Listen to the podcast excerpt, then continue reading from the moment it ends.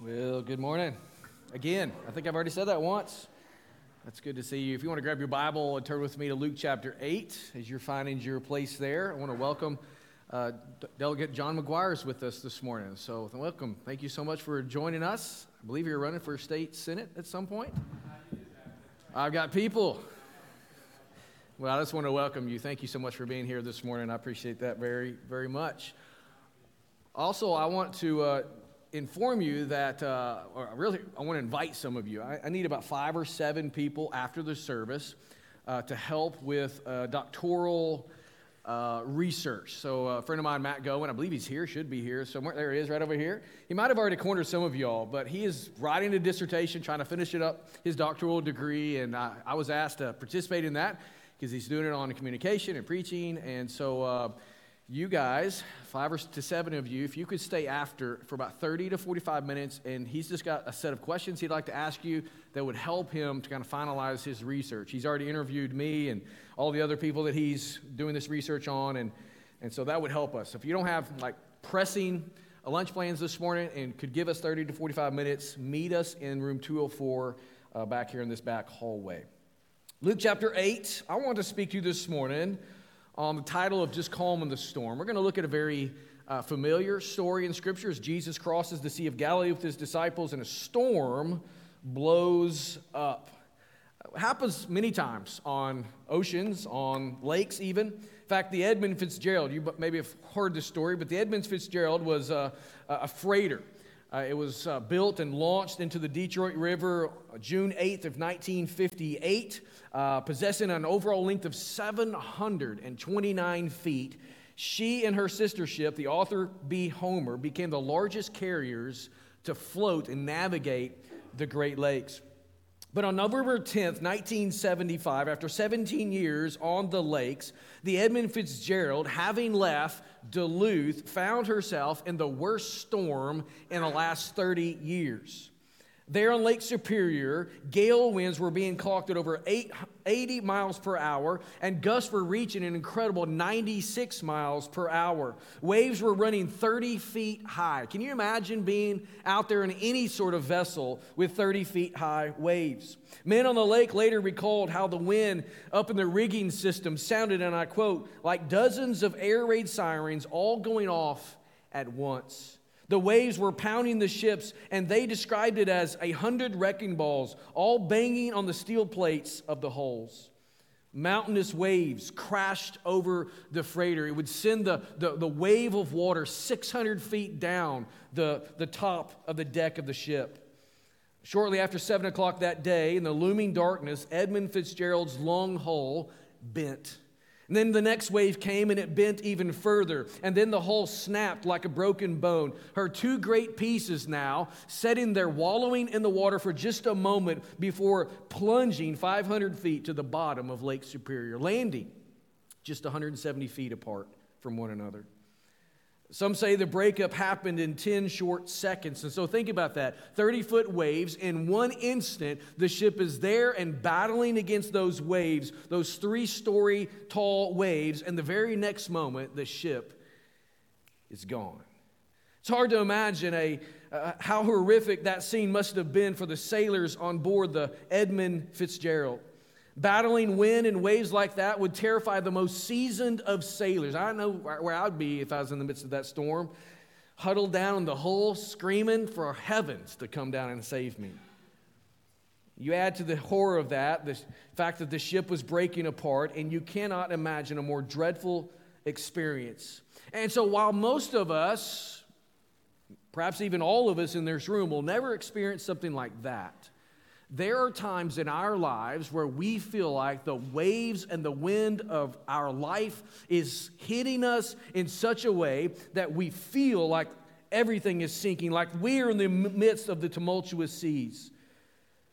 So, what we regarded as normal is now breaking apart. The very foundations we have built our lives upon are crumbling before our eyes. Good things in our lives, like family and friends and finances and futures, all seem to be spiraling out of control, down and out.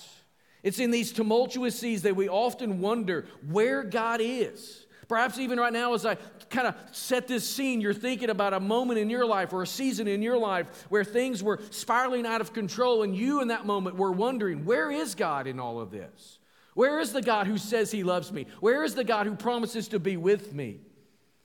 You see, when the storm is raging, we long for peaceful waters, and many times we will lament that God has seemingly failed us because we are sinking down and down and down. We feel this way because a, a, particular end or a desired goal has not been met in our life. And it's there that this question, uh, or there in this moment, I believe there's a question that we ought to consider for ourselves. Here's the question could it be that God's goal was never the same as mine?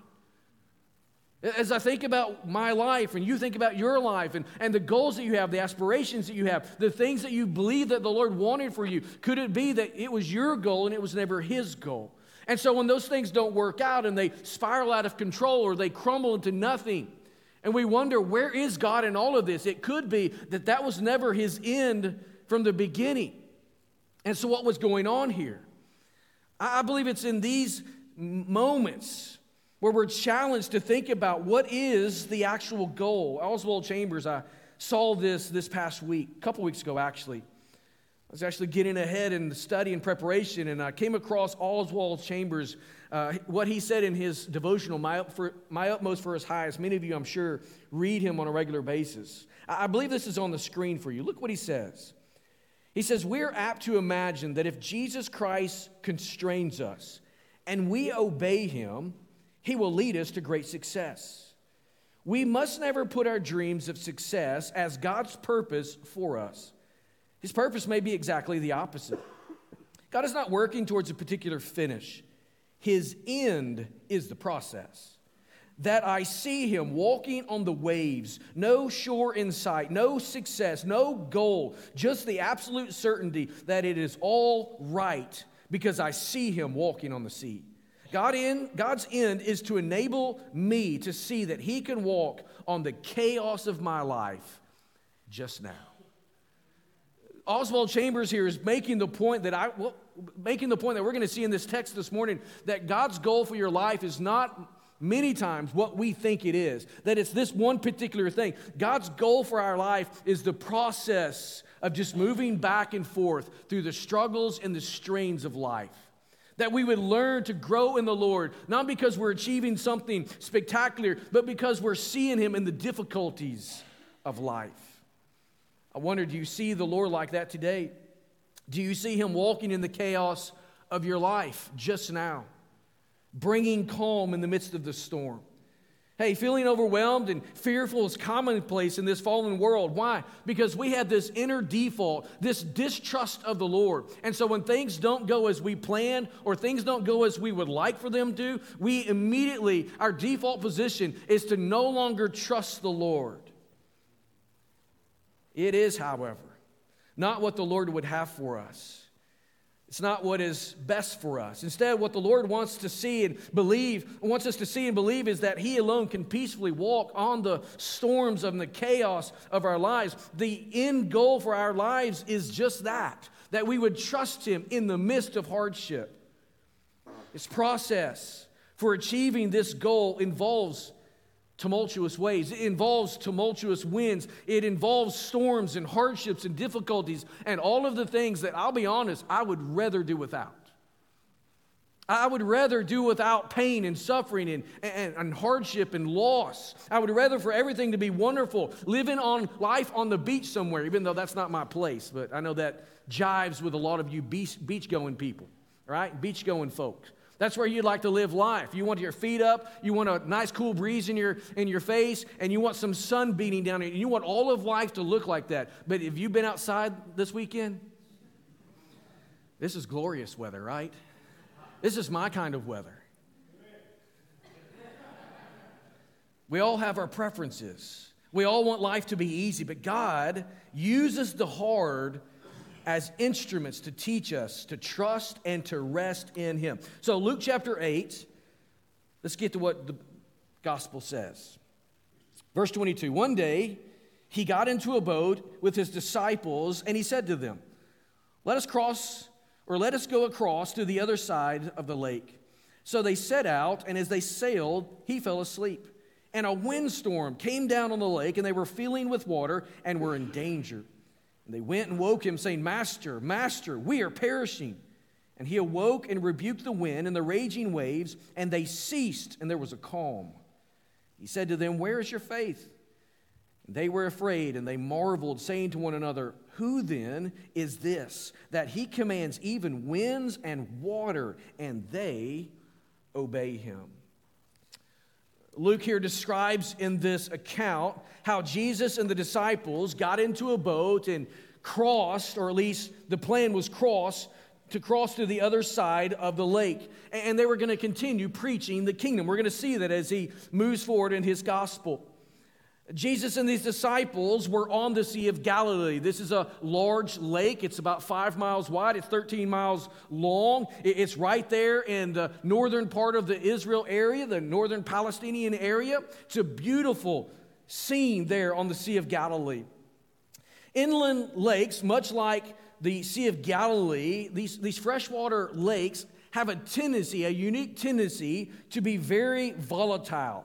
Uh, that is because they don't have the normal rhythms that you would find at the ocean. One of the reasons you love the beach so much is because that, that wave comes in at a rhythm. I mean, you're laying there on the beach and it's, it, it feels nice, the weather's good, the wind's nice in your face, and it just kind of lulls you to sleep. If you go to the Sea of Galilee today, you will find waves. If you go to the Great Lakes today, you will find waves that come in and out, but they don't have the, the, the same rhythmic pattern as the oceans do. In fact, many times they can be contradictory. Also, when you look at these lakes, they're vulnerable to the geography that's around them Unlike the oceans, the oceans surround the land, but a lake is surrounded by the land. So the topography of the surrounding areas can cause these temperature inversions, which causes violent changes within the weather. And then you add to that the smaller size of the lake gives a sense of false security, a false sense of safety. So the Sea of Galilee can be perilous because of the topography that surrounds it. There are all kinds of imposing mountains, which for those of us who would go there and see it, like some of us did earlier this year, it's absolutely beautiful. You can stand up on the western side of Mount Arbel, which is this giant peak that just has these gorgeous cliffs coming off of it, and you're looking down upon the Sea of Galilee, and it's wonderful and beautiful to look at, but it also, because of those deep ravines, allows for temperature changes to flow down to the, to the lake, causing mighty storms to erupt. So it's dangerous to be out on the water at times. Ultimately, you are 700 feet below sea level. All of that combining can cause these monstrous storms. And that is precisely the case as Jesus and the disciples were attempting to cross the Sea of Galilee. Matthew, Mark, and Luke, all the synoptic gospel writers record that Jesus, as they were crossing the water, was sleeping when the storm hit. That, that may strike us a little odd that Jesus would be asleep in the boat while you are in the midst of the most perilous season of your life, and yet that's where he was in the boat. He was sleeping hard because he had worked hard that day. Ministry had taken its toll on his body physically. Ministry had taken its toll on his mind and, and, and the things that he was doing. It had taken its toll probably on the words that he was speaking. So here we have the Logos, the Word of God, as a man probably had a cap can I get an amen from some of the men? You use all your words at work, you come home at five o'clock, and you have no more words to use, right? And so you just want to go in, sit down, and talk to nobody. But you got kids and a wife that want to chatter. And so you gotta, you give them some time, right? So here we have Jesus, the Logos, tired, exhausted. He's on the lake. The waves are lulling him to sleep. And he, as the God man, goes to sleep. As he went to sleep, a storm arose, such a violent storm that these seasoned sailors began to fear for their own lives. The boats are taking on water. They wake Jesus, and he stands up and commands, saying, Peace be still, and the waters are calm. Jesus asked his disciples a question Why are you afraid? Mark gives us even more clarity there. He says, Where is, where, why are you so afraid? Where is your faith? And then the disciples even gave him a, a, an accusational type of statement. Did you not care that we are perishing? So there's this interchange that goes on here. In all of this, we see that the disciples had not yet learned that Jesus alone could peacefully walk amidst the chaos of their lives. They were fearful because they didn't yet learn how to trust Him with everything in their life. And so, when there was something that was outside of their control, rather than trusting in Jesus and not being fearful, they're overcome with fear. Moreover, I bet many of us here today are equally fearful in our own lives because we have not yet learned fully how to trust the Lord in our lives. And so, for this reason, I want us to look at this passage and learn from it that the storms we fear are God's divinely appointed instruments to teach us to trust and to be at rest. And so, as we seek to understand what the Holy Spirit's teaching us here today, I want us to see three realities of what is, and then I want us to talk about three realities that need to be, things that need to be in our lives. First of all, three realities of what is. Number one, the Lord pilots his people into storms. The Lord pilots his people into storms. Why were the disciples in the boat that day? Look at verse 22. What did Jesus say? Let us go across to the other side. The disciples were in the boat because Jesus was continuing. Luke 8 1. They were continuing to preach the kingdom in these towns and villages. So he's now leading them down into the boat. Mark tells us that there's more than just one boat. And so they're crossing the Sea of Galilee, all of them together, because Jesus directed them, piloted them into what would become a storm. And so, as they moved across this lake, Jesus falls asleep. The God man is tired, he's exhausted. But in all of this, I want you to never think that Jesus didn't know what was coming.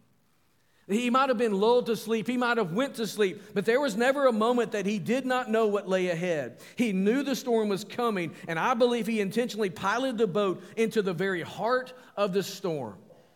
And so, just as the Lord led these disciples into that storm on the Sea of Galilee, today He leads you and I into our own storms of life. Jesus pilots you into those storms of life. He's not setting up in heaven thinking, man, I wish I would have seen that coming, or I didn't have any idea that that was going to happen in their life. He's never surprised by that. Two plus years ago, as we as a church believed God to move out and build a building so we could repurpose space and then renovate this space, we had no idea that this thing called COVID was coming, right?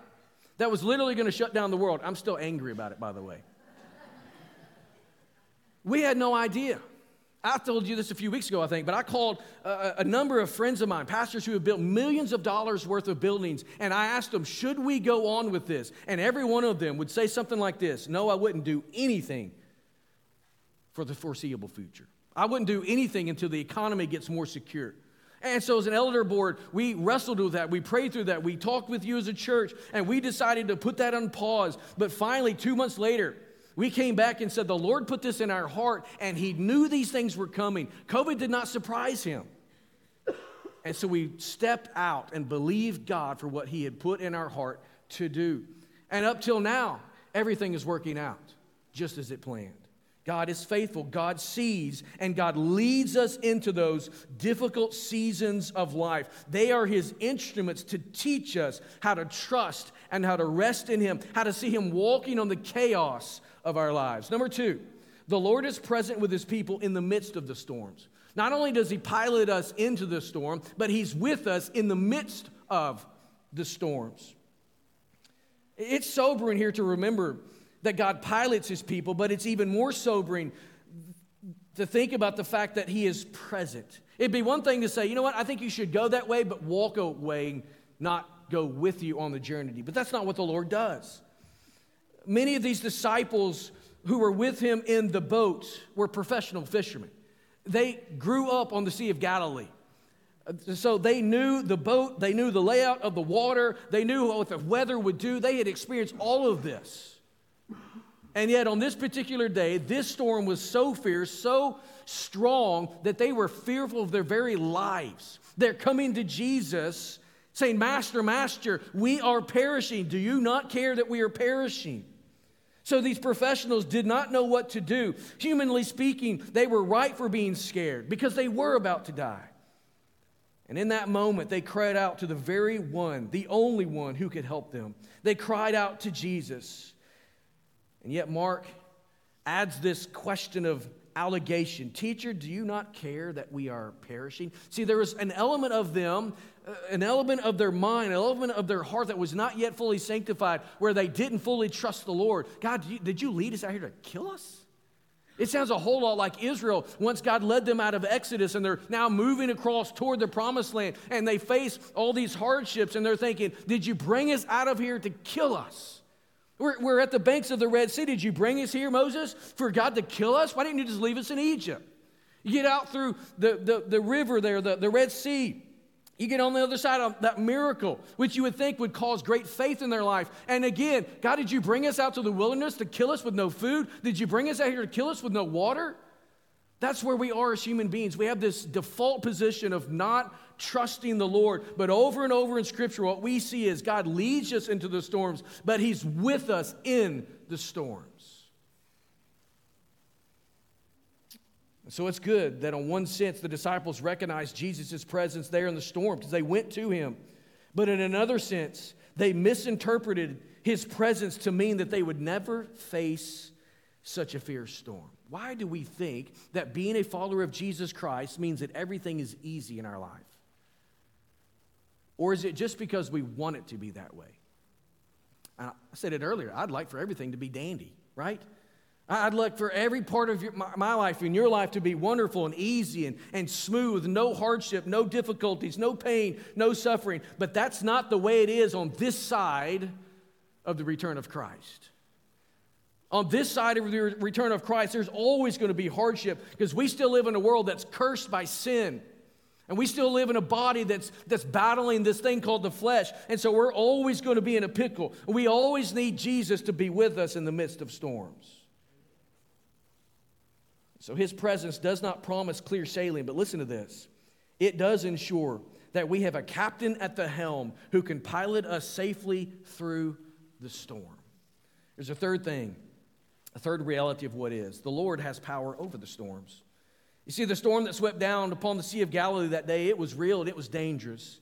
And if Jesus had not been in the boat, the disciples would have likely drowned as their ships sunk had an opportunity, those of us who were in Israel a few months ago, uh, there on the banks of the Sea of Galilee, to actually see a, a boat that they had found in the mud uh, a few decades ago. And so they've put that thing back together. It's all in one piece. It's beautiful. It's incredible. But it allows you to see the size of the boat, the type of vessel that would have crossed the Sea of Galilee. And so we're not talking about the, uh, the, the, boat I was mentioning earlier. It's not this monstrous uh, sea vessel. No, it's a, 18 to 26 foot long boat somewhere in that neighborhood. It, it, can have several people on it, but it's not this monstrous boat. So you can see how the waves would have come over it and sunk it. Probably the boat we are able to see had been sunken by a storm just like that and washed ashore and buried under the mud. But in all of this, we see Jesus has power over the storm. They ask him to wake up, they entreat him to engage into this storm, and he just speaks a word, and immediately there's calm in the midst. It says that he rebuked the wind and the raging waves, and they ceased, and there was a calm. For us today, we need to realize that the storms of our lives are real and they are dangerous. And without the presence and the help of Jesus in our lives, many times those storms will take us down, they'll destroy us. With Jesus, however, you can be saved. Doesn't mean you're not going to go through the storm, doesn't mean you're not going to experience the hardship of the storm, but Jesus can speak a word over that storm and it can instantaneously be, instantaneously be calm everywhere in your life. But listen to this many times, the calm that the Lord brings is not a cessation of the storm. What is it? He calms the storm within you. He doesn't always cause the things that are around you to stop spiraling out of control, and all of a sudden there's this glass, crystal clear glass upon the seas of your life. That's not always, rarely, in fact, is that what He does, but He can calm the storm that's within your own heart. He can give you an inner peace that you can't even understand. See, the Lord can speak and bring calm into your life. I hope that we've learned during our battle with COVID the last couple years. I'm going to say some stuff here in just a moment. Not political, not pointing fingers at anybody. Uh, just I just want to speak to us as believers that say we believe in God. But over the last two and a half years, we had so many people, Christian and non Christian, absolutely scared to death over COVID. We were masking up and gloving up and uh, uh wearing two and three masks and bathing and hand sanitizer. I mean, we were doing all of that largely because we were being told to do that, right? That's what we were hearing. We, we were not going to Thanksgiving dinner like we will this week. We weren't doing Christmas with people. We were not having people over to our houses. Our schools were not meeting. We were doing all of that because we wanted to, to, to protect ourselves from an unseen thing that we could not understand and didn't know what to do with. We were scared. And so we played along. I would argue that we didn't do much of what much of anything that really helped, but we played along because that's what we were told to do. But as a believer, I hope that we've learned that nothing can harm your life unless the Lord has first allowed for it. Nothing can harm your life, touch you, unless the Lord has first allowed it. Now, I'm not telling you if you want to wear a mask that you should wear a mask. I'm not telling you if you don't want to glove up. You do what you want to do. Here's what I want to tell you as a follower of Jesus Christ who believes the Bible, and where we see that God is with us in the midst of the storm and He can bring calm in the midst of that storm, whatever that is, if we believe that, then we should never fear the thing that's raging all around us.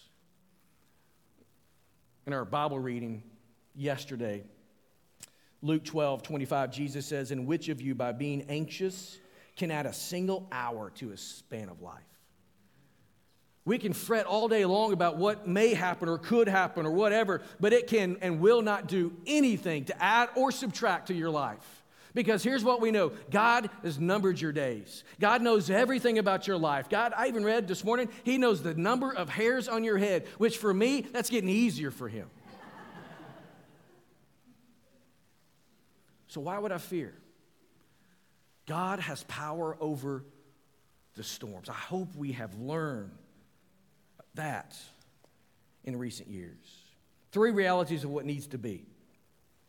Coming out of that, what needs to be in my life? Number one, a calm assurance of God's goodness. You see, the disciples here questioning whether Jesus cared or didn't care about their situation. Master, Master, we're perishing. Do you not care that we are perishing? They questioned his goodness in this. Why? Because they're in a violent storm and they didn't know if God could actually handle it, or better yet, they didn't know if God wanted to handle it. God, is you, are you good? If you're good, I can imagine you allowing me to go through this. And yet we see over and over in Scripture that He does, in fact, pilot us through very difficult seasons of our life. We still wonder why would God ever allow this to come touch me? I'm the child of God. I, I am the offspring of faith. I'm the, the recipient of grace. Why would God, who's put his affection on me, ever want to bring harm or allow harm to come to me as his son or his daughter? And yet you read scripture and that's always what happens. Again, it goes back to that's not his end goal. His end goal is not for you to have an easy life, his end goal is for you to have a faithful life. To learn to trust him and to believe him. You see, God loves you so much that He will cause you to face difficulty for your own long term good. And we need to remember that. God has the end, the real end in mind. He wants what's best for you long term. He's not looking for right here. Those of us who have kids, we understand this. Kids always want to live for the now, right? I want it now. I want it my way. And so when we have fall festivals and we go trick or treating and we get these piles of candy in our house, we want to kind of ration that out as parents. We don't want them to just, you know, load up on 5 billion calories of sugar on night one because we want them to actually go to sleep that night. So we want to ration that thing out. What do they want to do? They want all of it right now, instantaneous. We're looking down the road. Now let's kind of space this out. Hey, your teachers at school, they could use some of this candy, so we pawn it off to the teachers so they can use it in their their boxes for good kids throughout the year, so we don't have to deal with that. But we're looking way down the line, but we, our kids don't understand that. We're just like that. The Lord sees what He wants to happen or, or, or accomplish in our lives, and He's moving us to that end. We can only see right here in front of us and what we want to happen. or what we want life to be like. When it doesn't happen that way, we question and wonder about the goodness of God. We see here that God, in His goodness, pilots us into areas of struggle for our own growth and our own development. So I wonder this morning do you rest in the goodness of God? You get that cancer diagnosis. Can you actually honestly say, God is good in this? I don't understand what I'm going to do. I don't understand the steps that I'm going to need to take. I don't understand why I'm going to have to face the struggle of chemo and radiation and surgery or whatever the thing's going to be, but can you honestly say, God, you are good in this? And I don't really grasp all of it, but I believe and know and are certain that you're good.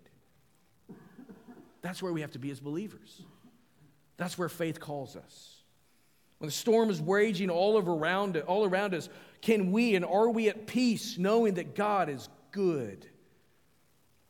Number two, second reality of what needs to be in our life is a confident understanding of God's power. You see, when Jesus stood and calmed the wind and the waves, the disciples were awestruck. Verse 25, they were afraid and marveled. Who is this guy that even controls the wind and the seas? How could he control the weather?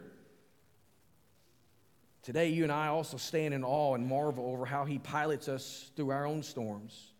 See, the very thing that seemed hell bent to sink us, we look back on and we understand that Jesus was there on our behalf. He overcame for us. When that happens, we are overwhelmed and amazed by God. And this is a good thing. And on some, some level, we should never lose that. We should never lose that, that awestruck, that marvel over the goodness of God and the power of God and, and how He's worked miraculously in our lives. On the other hand, as we faithfully trust the Lord to pilot our lives through the storms of life, we should develop an increasing confidence in His power. That we're not just like, wow, I didn't think He could do that, but He did it. We should be like, I don't understand how he did it, but I knew he would because he's been faithful in the past. One of the benefits you have this right here is so that you hopefully don't have to learn some of the lessons that these people had to learn. You see, I can read the story that I just described earlier from Exodus, where the people of God saw God do 10 miraculous plagues against the Egyptians, and yet they still get to the bank of the Red Sea and say, Did you bring us out here to kill us? What a dumb question. Of course, they didn't bring you out here to kill you. And that's why how the Lord, I love how it says, uh, through Moses, obviously. Moses basically says to the people, if you will just, and kids, excuse this expression, you should never use this expression at your home. If you would just shut up and sit down and watch God do what God does. If we'll learn that lesson by reading the scripture and not have to experience it ourselves, man, life would be so much easier. And so, thankfully, we have a history of God's faithfulness and goodness. And we have a history of, of experiencing God's faithfulness and goodness in our own lives so that little by little we're storing up and building up this, this understanding that God is good and God is powerful. And I'm confident in that. So, when the, ste- the, the storms of life are, are, are, are raging around me, I'm not taken back. I'm not overwhelmed. I'm not wringing my hands and wondering what's going to happen next. I'm just calmly sitting there watching Jesus walk in the chaos of my life. Number three, a reality that needs to be in your life is a consistent welcoming of God's trials. It flows out of those two other thoughts.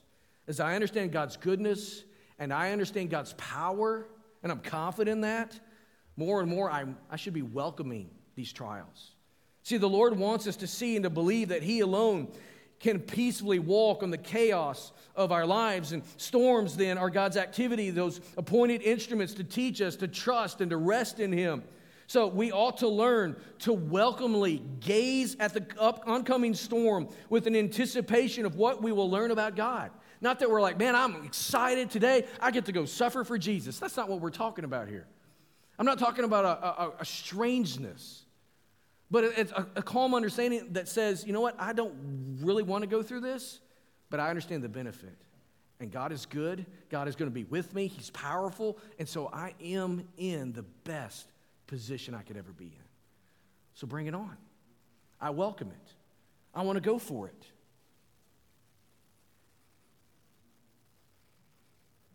Rather than being fearful of what's coming or what you're experiencing, we ought to welcome God's gracious instrument to further our sanctification. This welcoming of trials is going to re- require a change of perspective, though. See, you're not going to, you're no longer going to be able to welcome, or you're not going to be able to welcome them if you do not wholeheartedly believe God to be good in your life. So you got to change the perspective there. You're going to have to uh, change your perspective because you're going to have to believe God is sovereign over all things and, and trust Him with all of that. You're going to have to understand that He's piloting, but He never sends us alone. That He really is what Psalm 46 1 says an ever present help in times of trouble. That He is the refuge that we run to. He is the refuge that we take solace, solace in. That we're leaning into Jesus, trusting in Jesus. So we think about that great ship, the Edmund Fitzgerald, with its size and the longevity that it had on the Great Lakes, it really did seem to be invincible. It had probably uh, weathered many difficult, dangerous storms in its 17 years of service. And yet, on November 10th, 1975, that great ship met its match upon the waves of Lake Superior. Too often, we too feel like we've met our own match upon the waves of life. You've run that race, you've been down that trail, and you just feel overwhelmed. And we wonder, why would God allow this? Does He love me? Does He not care about me? Has He forgotten me? Has He forsaken me? All of those questions have one answer, one reverberating answer from Scripture. And it's this He is always with you. He always loves you. He never leaves you, and He cares deeply about you. That is who God is. And so, Christians, this morning, don't make the mistake or don't mistake the struggles and the hardships of your life for God's absence or neglect. Here's what I know about the Christian life sometimes it may feel that God is not there, but the truth is, He's always there. And so we don't run on feelings, we run on faith. We don't run on how I feel about something or how I emotionally connect with something. We go on what does the Word of God say about this? And what it says, I'm going to take to the bank. I'm going to build my life on. I'm going to lay that as my foundation and build everything else upon it because that is true. And my feelings about something, though they may be credible at times, they are not always, in fact, rarely are they reliable. Peace is often hard to find in our lives, is it not? When you think about all the things that hits us, the wind and the waves that are hitting us all the time, pounding us and taking shots over and over again, we feel like it's never going to cease. That peace is never actually there. In fact, I came across a statement this week that I thought was pretty indicative of how we feel at times. Someone once said, and I quote, Peace is the brief, glorious moment in history when everybody stands around reloading. That's the way we feel about peace. That everybody's taking their shot, and the only time there's a calm is when everybody else is like, oh, you got another mag? You know, that sort of thing. For all you non gun people, that's a thing you put in the book. Gun, forget. You Powhatan, you know what I'm talking about. so the Lord wants us to see and to believe that He alone can peacefully walk on the chaos of our lives. How does He do that? What's the process? He pilots us into storms so that we can watch him in action.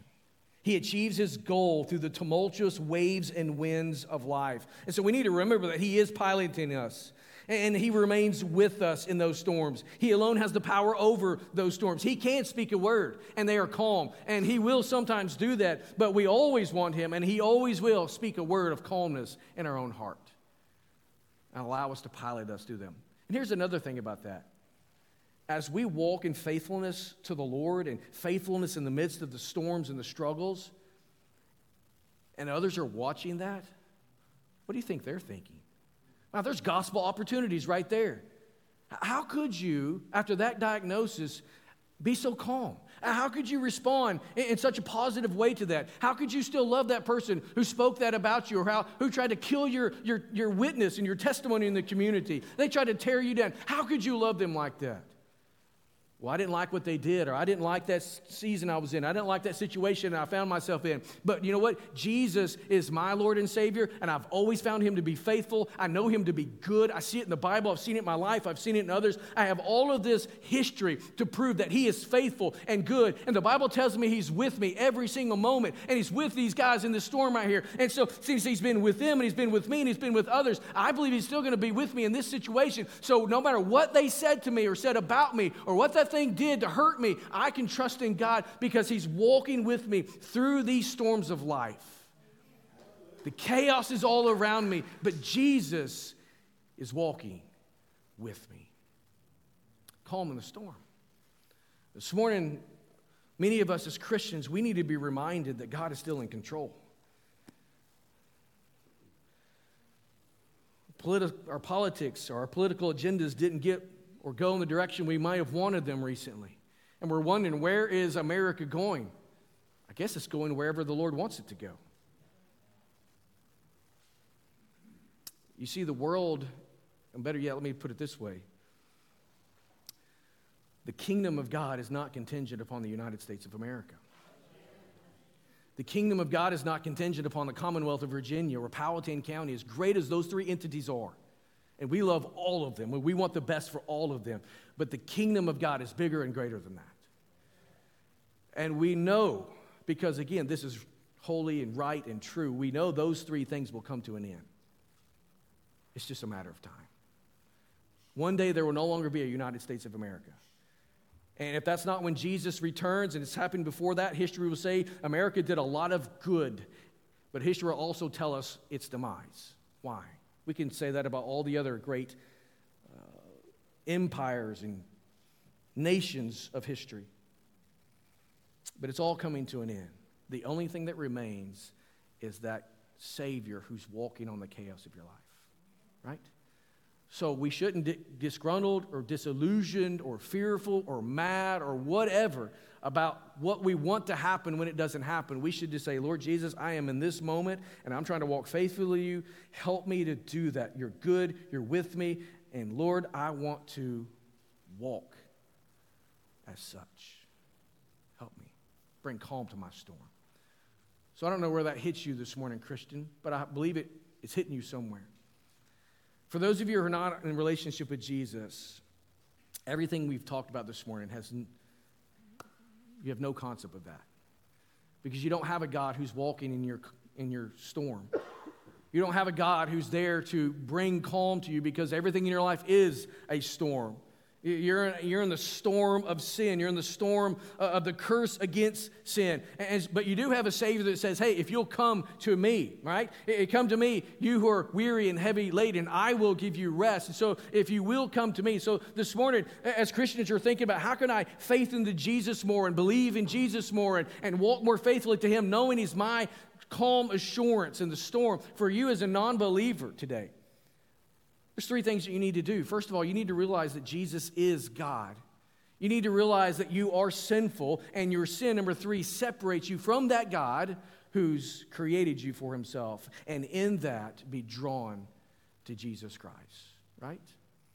God's designed you perfectly for himself. Sin has broken that design, separated you from God. But the beauty is that through the gospel of Jesus Christ, the good news is that you can have the relationship with the God you were created to be in relationship with. That comes through Jesus Christ. So, why don't we stand to our feet? A little different this morning. Trevor's going to come and we're going to sing a song. We're going to respond to the word this morning. Maybe this morning you need to come and to say, Lord, I have been at my wits' end, and, and you're just kneeling here at the front and saying, Lord, I need you to be the peace in my life. You're good, you're in my boat, Help me to believe that. And this morning, you need to come and just lay that out before the Lord. I want to encourage you to do that. Maybe this morning, you need a relationship with Jesus Christ. And if that's you, I want to invite you to come and say, Pastor, I need Jesus. Yeah, that's all you have to say. I'm going to pray with you. I'm going to pass you off to one of our elders, one of our other leaders who can talk you through the gospel and help you understand how much Jesus loves you and what he wants to do in you and for you. That's the two things that I want to encourage you to respond to this morning. We all are dealing with storms in our life. what's the source of refuge for those storms? It needs to be Jesus. So, Father, this morning we thank you for being faithful and being good. Thank you for this beautiful picture, this story of Jesus, God the Son, in the midst of the storm of life for those disciples. And God, for us, we know you're traveling with us in our own storms. We know you to be good. We know you to be present. We know you to be our help. God, we know that you have power over those storms. We know that you want to bring peace in our lives. And God, I pray for believers today that we would trust you and know your goodness and lean into you. And understand that when everything's raging around us, it doesn't have to be calm, but it needs to be calm in here inside. So, Lord, help us to look to Jesus, lean into Jesus. I pray for those who are not in Christ this morning. They're what Paul says in Ephesians, still dead in trespasses and sin, separated from the God who loves them. Father, this morning I pray that you would draw them. May the Holy Spirit draw them to faith and repentance this morning. God, I pray for men in this room, and women in this room, for teenagers, even children that may be here this morning, that that is what you're speaking into their life. Maybe it's been something you've been uh, speaking for some time now. May this morning be the day that they respond in faith and in repentance. So, Spirit, have your way as we respond in Jesus' name. Amen. We trust that you and your family have been encouraged and blessed today. If you have just made a decision to follow Jesus, or if you would like to pray with someone, or even if you want to know more about our church, please contact our church office or send us an email. We are looking forward to seeing you next week here in person or online. See you then.